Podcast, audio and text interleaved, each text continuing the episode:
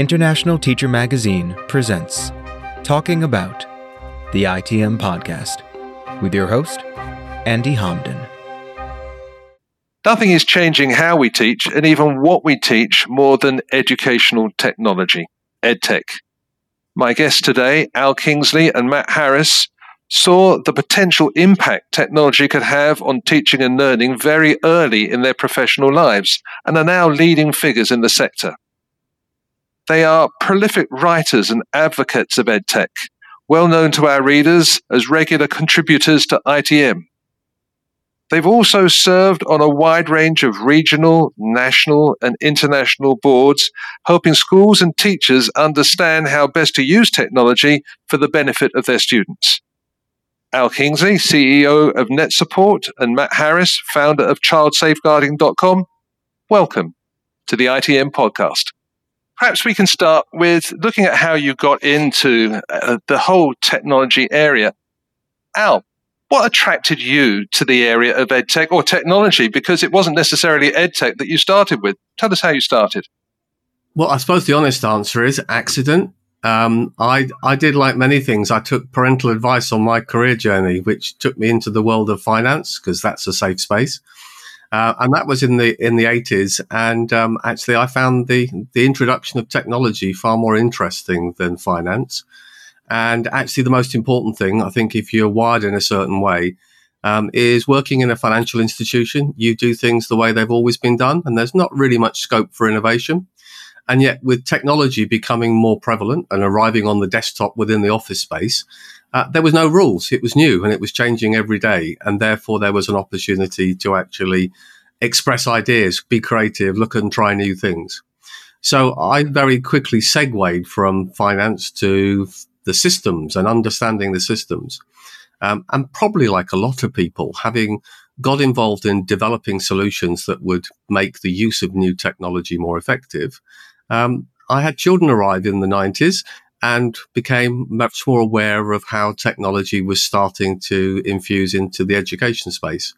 Um, and we had new schools being built where we moved to. I'd had a stint working in the US, back in the UK, um, and I felt the best way to get involved was to actually become involved in the school, support the school's growth and development. And, and over the years, that kind of two way collaboration between looking at how technology can facilitate and support. And I always hasten to add, it's never or should never be tech for tech's sake. It's always got to be a purpose and an impact from it. Um, has led me on a fantastic journey, meeting lots of very interesting people and developing tech for um, schools all around the world. And um, yeah, that's kind of a very potted summary of my introduction into ed and tech together. But it's interesting that once you became involved in tech, you saw the potential uh, for it in education, and that pulled you over as you started to have a family. Um, Matt, what about yourself? How did how did the journey start for you? Well, mine started more on the technology side. I've always been interested in ICT and its uses and its potential, really. Technology has a lot of potential, not just in the ed, ed space, but ar- around the world. And I, I, I love to build and I love to program and I love to use the technology. But I came from a family of educators. And as any good educator would do, they, um, they very much encouraged me to stay away from education. So um, I did what any good stu- any good son would do, and I disregarded their advice completely. Um, so I started my journey um, looking into kind of those business elements of technology, as Al was mentioning, and I I got jobs at various companies and internship capacities, and I was about to take some some big leaps in that space, and then there were there were economic problems, and I I took a break, and I and I did a reflection in, in a similar way to what Al was mentioning, um, but I was in a different point in my life, and I realized that the mission and vision of those financial and business uses of technology were not meeting what I wanted to do with my life. And so I started getting into the education space and, and frankly, just leaving the, the tech space to the side. Well, it took my employers and my schools not a lot of time to figure out where my where my talents lie, and they asked me to start taking on further and further roles and everything blossomed and came together where I was able to use the technology for every aspect of, of the school environment, be it learning or operations, strategy, anything. And when you have a background in technology that touches everything, and you have an understanding of the operational, administrative, and educational parts of our industry, it's a very interesting nexus of experience where you do understand that potential for impact and you have the ability to put it into practice.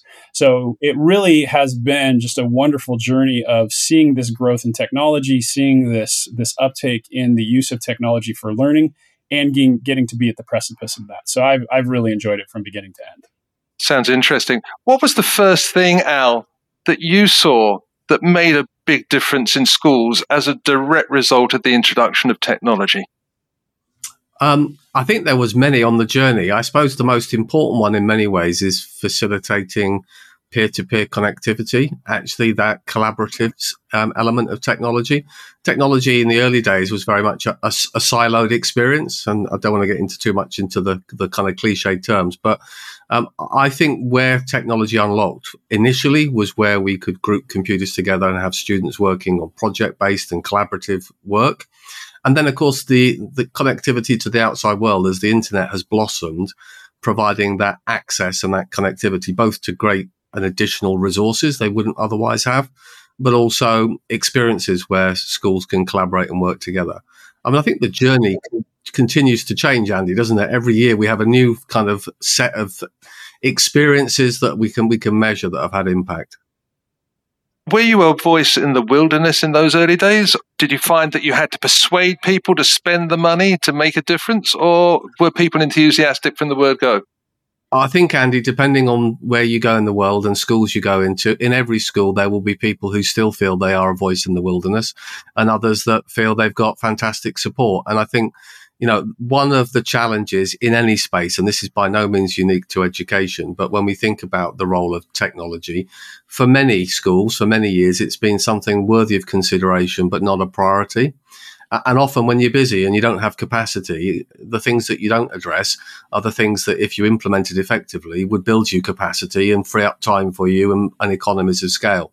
So I think it's been a journey. We all recognize now um, I'd argue the workplace is kind of the driver. Look at the landscape now of what the future workplace is and recognize that those skills need to be something that are embraced within teaching and learning. Um, I also think in different countries. So in the UK, we had a, an academization process, bringing lots of individual schools together into centrally coordinated groups. Well, that automatically creates the opportunity for effective use of technology for consolidation of data, economies of scale, how we keep our children safe, how we collaborate resources between teachers in different schools. And, and so each time there's a change in the educational landscape and it's different country by country, that then provides an opportunity for another layer of technology. As Jay, as Matt's just shared, you know, if used effectively and you understand where it can add benefits, uh, to be leveraged by schools that are open minded to it. So, being open minded to it and taking advantage of what's coming along. Matt, what um, what was it like in California in the early part of your career? Was it sort of excitement all around? It was all happening, or again, was it a, a, kind of pioneering journey that you went on to persuade people to come with you? It's interesting to hear Al's uh, viewpoint of the external communications and the external resources as a driving force, because my view is actually quite the opposite. It's more of an internal view. Um, and as you you've said, my experiences in this space started in California. I we were in the heart of the Silicon Valley, even as a, as a child, and watching things moving faster than we could believe.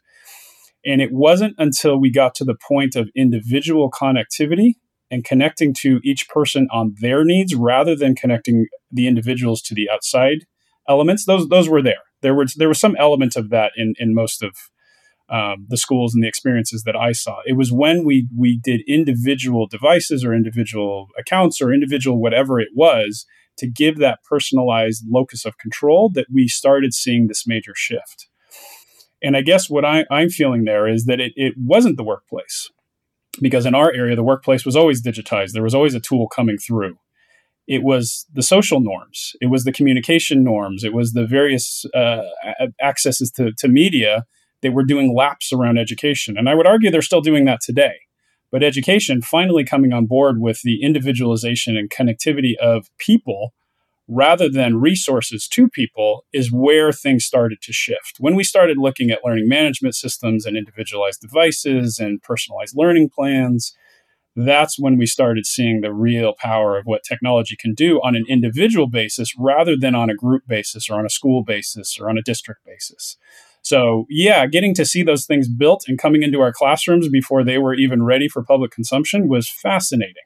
But it wasn't until they matched the desires, interests, and needs of an individual that that really we weren't we weren't hitting the nail on the head. And at that point, you go, Al. Sorry. Carry Yeah, I, I mean, I, I, really like what, what Matt's saying, and I, and I, and I kind of reflect from from his experiences in California.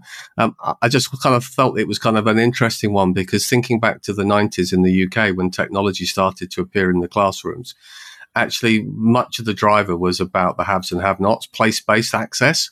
Um, and actually, during the 90s, that connectivity to the outside world, which actually meant access to online resources or the, the infancy of online resources, was a really important catalyst because it also transposed itself across to be access to home learning resources.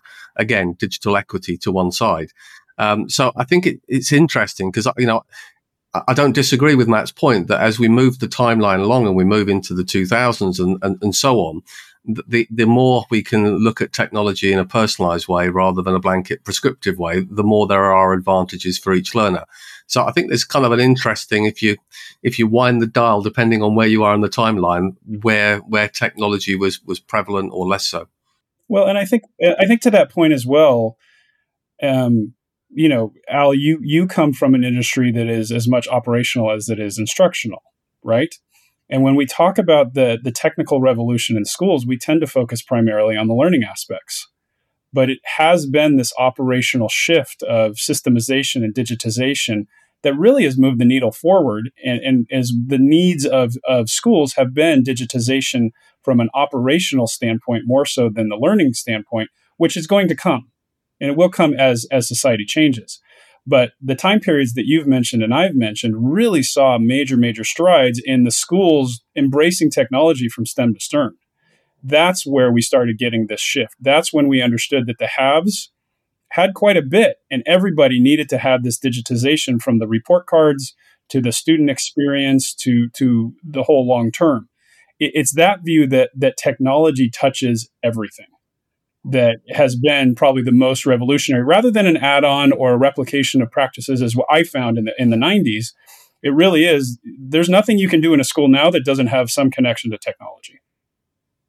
Matt, you were at the very heart of what was starting to happen in, in the US, and then you moved overseas. What prompted you to go overseas? Why did you go there? And what effect did it have on the way you perceive that uh, EdTech was important?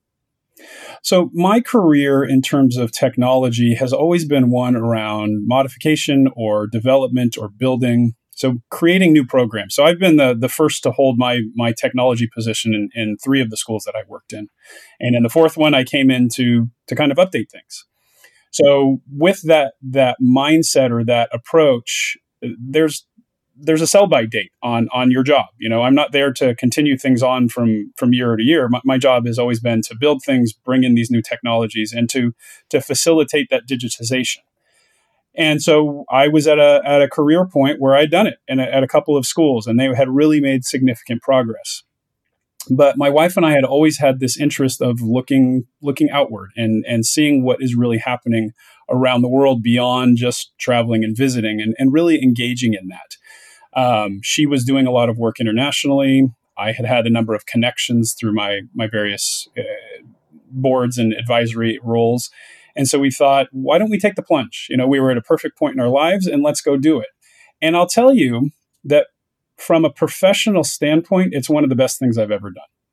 Because living internationally and working in in kind of these third culture environments, and I think you know what I'm talking about, Andy, where you don't belong to the host culture, you don't really belong to your own culture anymore because you've left it, so you're in this kind of third space. It gives you the opportunity to understand how things work elsewhere and to investigate your own practice. So I'll give you a good example.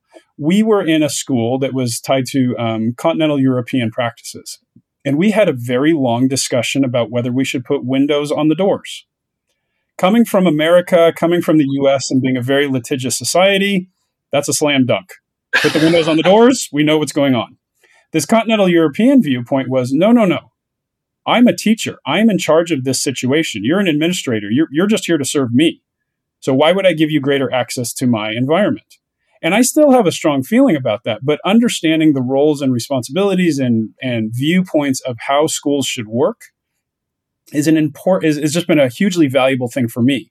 Then throw the technology element on there um, as well, because technology in every country is 100% different. You know, in the UK, you have amazing architecture, infrastructure, availability of resources. We had that in the US.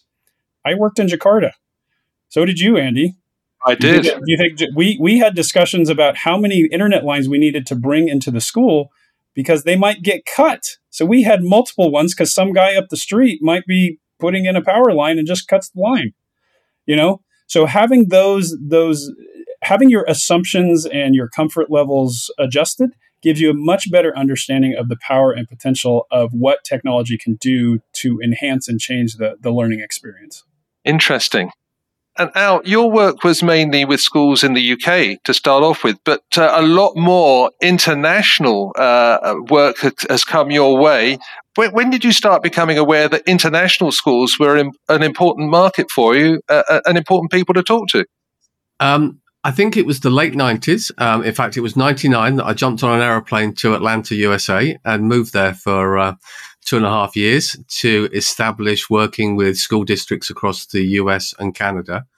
Um, and as our technology is is always about that underlying foundation to get the most out of the technology, whether it's the broader administration of a school or the classroom orchestration or the online safety aspects of for a child.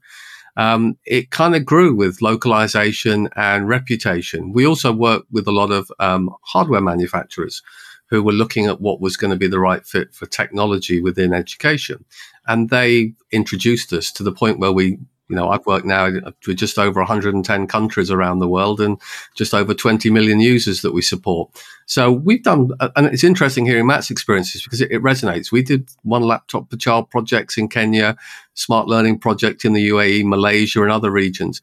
And absolutely, every location is different. And, and sometimes those things that you talk about as being the amazing value add the technology unlocks doesn't really help if you've got 30, uh, clamshell laptops and you don't have an internet connection and you're looking for a centralized local server of resources powered by solar or something similar. Um, but I think understanding with greater connectivity the opportunity for the global classroom and global resources. I mean, that's all about in the same way as I talk about place based opportunity in the UK. Well, around the world, you know, one of the levers with technology alongside those massive changes in operational efficiency and the tools that we use to administer and run our schools is actually the opportunity to connect and provide learning experiences with children all around the world. And that's something that I'm I'm really passionate about and, and love to travel to learn about that in different regions. We've talked about how schools use EdTech to administer themselves, to track student progress, and actually to deliver new types of learning in the classroom. When we look at the scene now, what is the most important difference EdTech has made to learning, in your opinion? Matt, perhaps we could start with you. I'm sorry to say this, but I'm going to have to bring up a pretty big negative. Go and on. That is that I think EdTech, in its current iteration, missed a golden opportunity over the last three years. We've talked for quite a while, and you know, Ed, uh, Al and I have just mentioned this that there is immense potential with technology, but potential, not promise. There's no guarantee that it's going to do all of these wonderful things that we said it can do. And over the last two years, people have been forced to be on technology. And I think that has been one of the most difficult educational experiences for people around the world. And so I, I think, frankly, that EdTech has been taken back a few years because it did not shine people weren't out there holding the torches and saying, "Great, people are at home. We're going to make this a wonderful personalized experience." I mean, I sat in the rooms with my children. I helped schools around the world, and there was such a negative viewpoint around what was going on in terms of the technology infused learning. And so I think EdTech actually has a lot to do to build up its reputation again. If I went into a school and said, we're going to implement hybrid learning with the teachers, they would not be very happy about that right now. They're still licking the wounds from the last few years of doing it with uh, within this environment that I am in. Um, so I, I, think that the potential is still there. And I would argue that it's even more so uh, with pr- these personalized learning tools and the, the distribution of, of knowledge the, the multilingual support we have around the world, and these new practices around bringing people into classrooms and bringing classrooms into homes. But we really need to repair the reputation. We really need to get some wins with EdTech in order for it to be seen as something of value as it was seen before. Al, perhaps uh, you comment on that because that's a, an interesting point of view. Well, it's an interesting point of view, and based on the fact that it's experiences from the field, I, I certainly wouldn't disagree with Matt's point of view, but I'm but I'm going to take a twist because, like all things, it, it isn't unique across all schools, and I think I'll build on Matt's point, which is I think edtech is now better embedded. We've got more technology in schools than we ever had, albeit not all being used effectively, um, and we have seen um, we've seen that there has been progression in some of the core building blocks, not necessarily the, the innovation that we want on the back end, because I think the last two years we've actually moved the narrative around evidence informed edtech and looking at the the actual impact that it's having.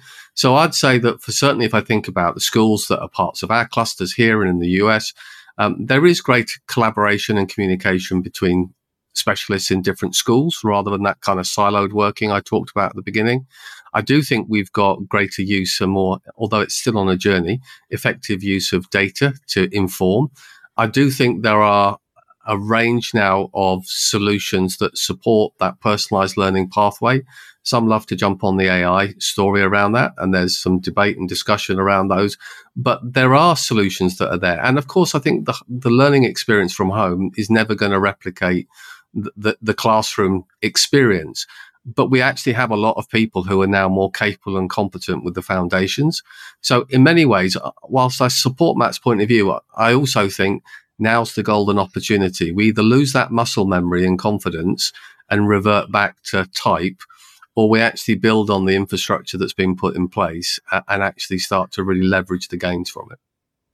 So, Matt, do you see a reaction against ed tech as a result of the experience of the last two years? Something, oh God, we had to do that then. Thank God we don't have to do it anymore. We're back in the classroom and we can just get on with proper, in inverted commas, teaching. Is that what you're seeing? Yes. And I think the things that Al mentioned, and I have to push back on him, are, are foundational elements of ed tech. Ed tech has three elements. There's a foundational element around access, tools, data, all of the pieces. We have those. I don't disagree. There is then the practices of using those for teaching and learning, for operations, whatever. And then there's the learned experience on top of that. So think about a pyramid.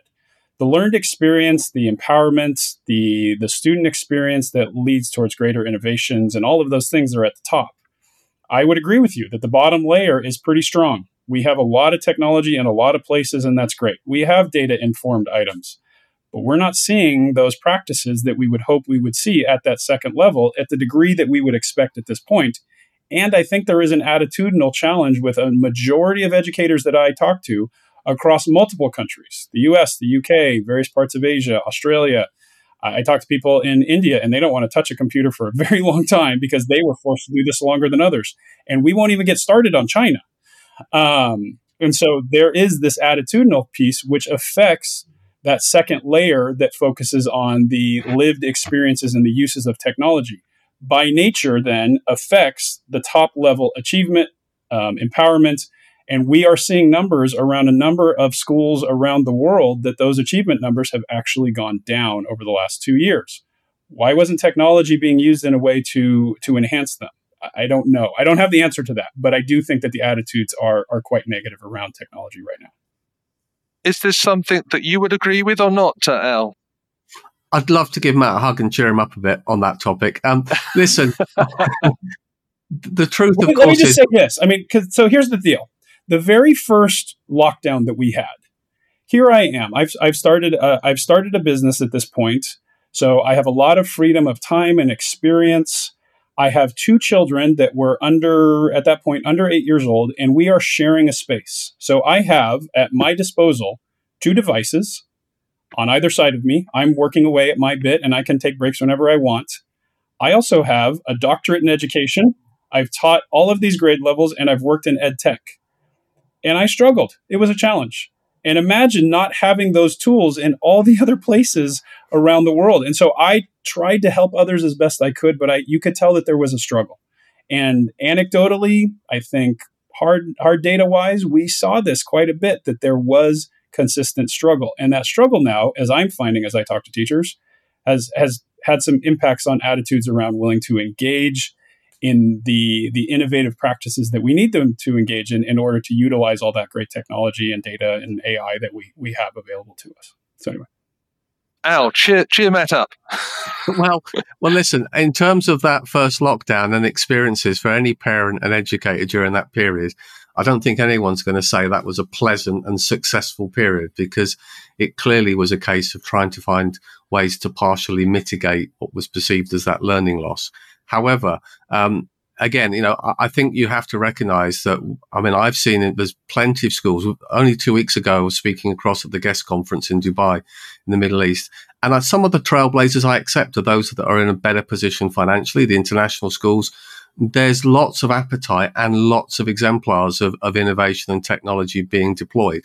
It's pockets, and it's about how we continue to share that practice to support. I suppose there are plenty who are tired of tech because it's had such a dominance for the last couple of years. But actually, the tech that Matt referred to at the beginning, some of that infrastructural tech is actually becoming the, the key lever at the moment. While we've got capacity issues in schools, financial pressures, actually those tools are are, are being used to, to unlock time and resources. Um, and, I, th- I think there are definitely really good shoots when it comes to the evidence around the pedagogy, the curriculum based resources. But Matt's right to be cautious because we've gone through a position where we're actually asking the question rather than the answer now. Will it become further bed? Will we build confidence? And will staff learn to feel it's a key part of the toolbox or something that's been imposed on them? So, if we're at a bit of a hiatus now, one way or another, where would you like to see it going, Matt? What would you like to see uh, teachers embracing? I think that Al hit the nail on the head, and he said it overtly once, and he's alluded to it in other spaces, including in his last statement. The gap between the haves and the have-nots is is monumental. Now, it was monumental during the pandemic. It got worse during the pandemic because those resources, whether actually technological or the the ability to support teachers, was was huge. And this is this is frankly why I got into EdTech, and it's why we built ChildSafeguarding.com. So ChildSafeguarding.com uses technology to teach child abuse prevention to school support staff, and we do it in a way that's accessible. We offer it in multiple languages and we also we offer it in multiple countries. And so now we have it in 67 countries teaching people that normally wouldn't get e-learning experience. When you talk about e-learning and CPD in a school, it's primarily the teachers. So even in that dichotomy, you have a have and have not approach. But the whole point of technology is to offer potential and equal access and all of these things, but we're, we're really not doing that. And so I think if we took the time um, as an industry to not just talk about teachers, not just talk about students, but talk about the students that need it the most, talk about the staff members that need it the most, and utilize those resources for a greater growth rather than pockets of excellence, as we mentioned. There's always going to be pockets of excellence. And you know what? Those schools are going to be excellent with or without the technology. They, they don't they don't need that boost. But using the technology to help grow the potential or grow the the impact on students or staff members or teachers that that don't normally get focused upon, that is a wonderful opportunity right now. And I'd really like to see us focusing more on that. How would you like to see this potential unleashed, Al? How, what, where should we putting, be putting our resources to, to, to ensure the things that Matt wants to happen happens? Well, you know, I, am I'm reassured because I agree with Matt. You know, I'm a Digital Poverty Alliance ambassador, and I absolutely believe that fundamentally technology has to be leveraging for all. Um, and one of the challenges is when we look at often the message about leveling up and adding great new technology and infrastructure, we actually inadvertently extend the digital divide.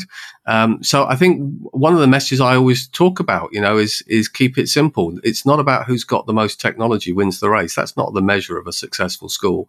It's where it can be used to ultimately, I believe, develop children's skills. And it's all about their digital skills, their critical thinking skills, their ability to access and research. As Matt shared, their ability to understand how to keep themselves safe uh, and so much more, because those are the skills that we take to the workplace. So, you know, I, I'm, I'm an eternal optimist. I believe there is a growing re- set of resources and tools and solutions that are available that are now building the evidence behind them that they can, with the right use and the right training, have, have genuine impact. But I also believe that we've got a much broader political challenge, which is about that equity of access first and foremost, so that we can really level up on a consistent basis internationally. So you're talking about a political issue as well as an educational issue. It's got to become a priority for governments, if I'm not mistaken. Is that right? Absolutely. I think we started with the, you know, nationally, we'd talk about our infrastructure for, you know, speed of internet connectivity within each country, but we don't always talk about, well, does that mean that every child has access? And, and as Matt's referred to, what if you can't afford to have two devices you, and you've got two children? That equity of that. So whilst we can see the opportunity with digital resources, it's only really unlocked if everybody has equal and fair access to them. Otherwise, you push down the argument to say, well, if actually all kids can't have it, we need to go back to the lowest common denominator. What's the thing that all kids can have? And then we're down the, you know, we're stepping ourselves back a good few years. And of course, the truth is, there's a place for both. You know, some of the best lessons don't involve technology at all, and thank, thankfully so. So I think it's it's recognizing the opportunity. But when we get to 18 years of old, whether we like it or not, we will be stepping into a world that requires us to be digitally conversant, digitally skilled, and as Matt's alluded to, also hopefully digitally safe as good digital citizens.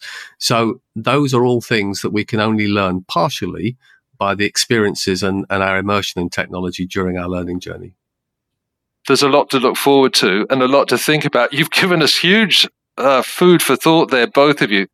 Thank you very much indeed, Al Kingsley of NetSupport and Matt Harris of childsafeguarding.com for joining the ITM podcast. Thank you very much. It's been a pleasure having you. Thanks, Andy. Thank you for joining us for this episode of Talking About the ITM podcast. Visit consiliumeducation.com. Copyright 2022. Produced by Lasky Voices. Providing sound solutions for your voiceover needs. JLaskyVoices.com.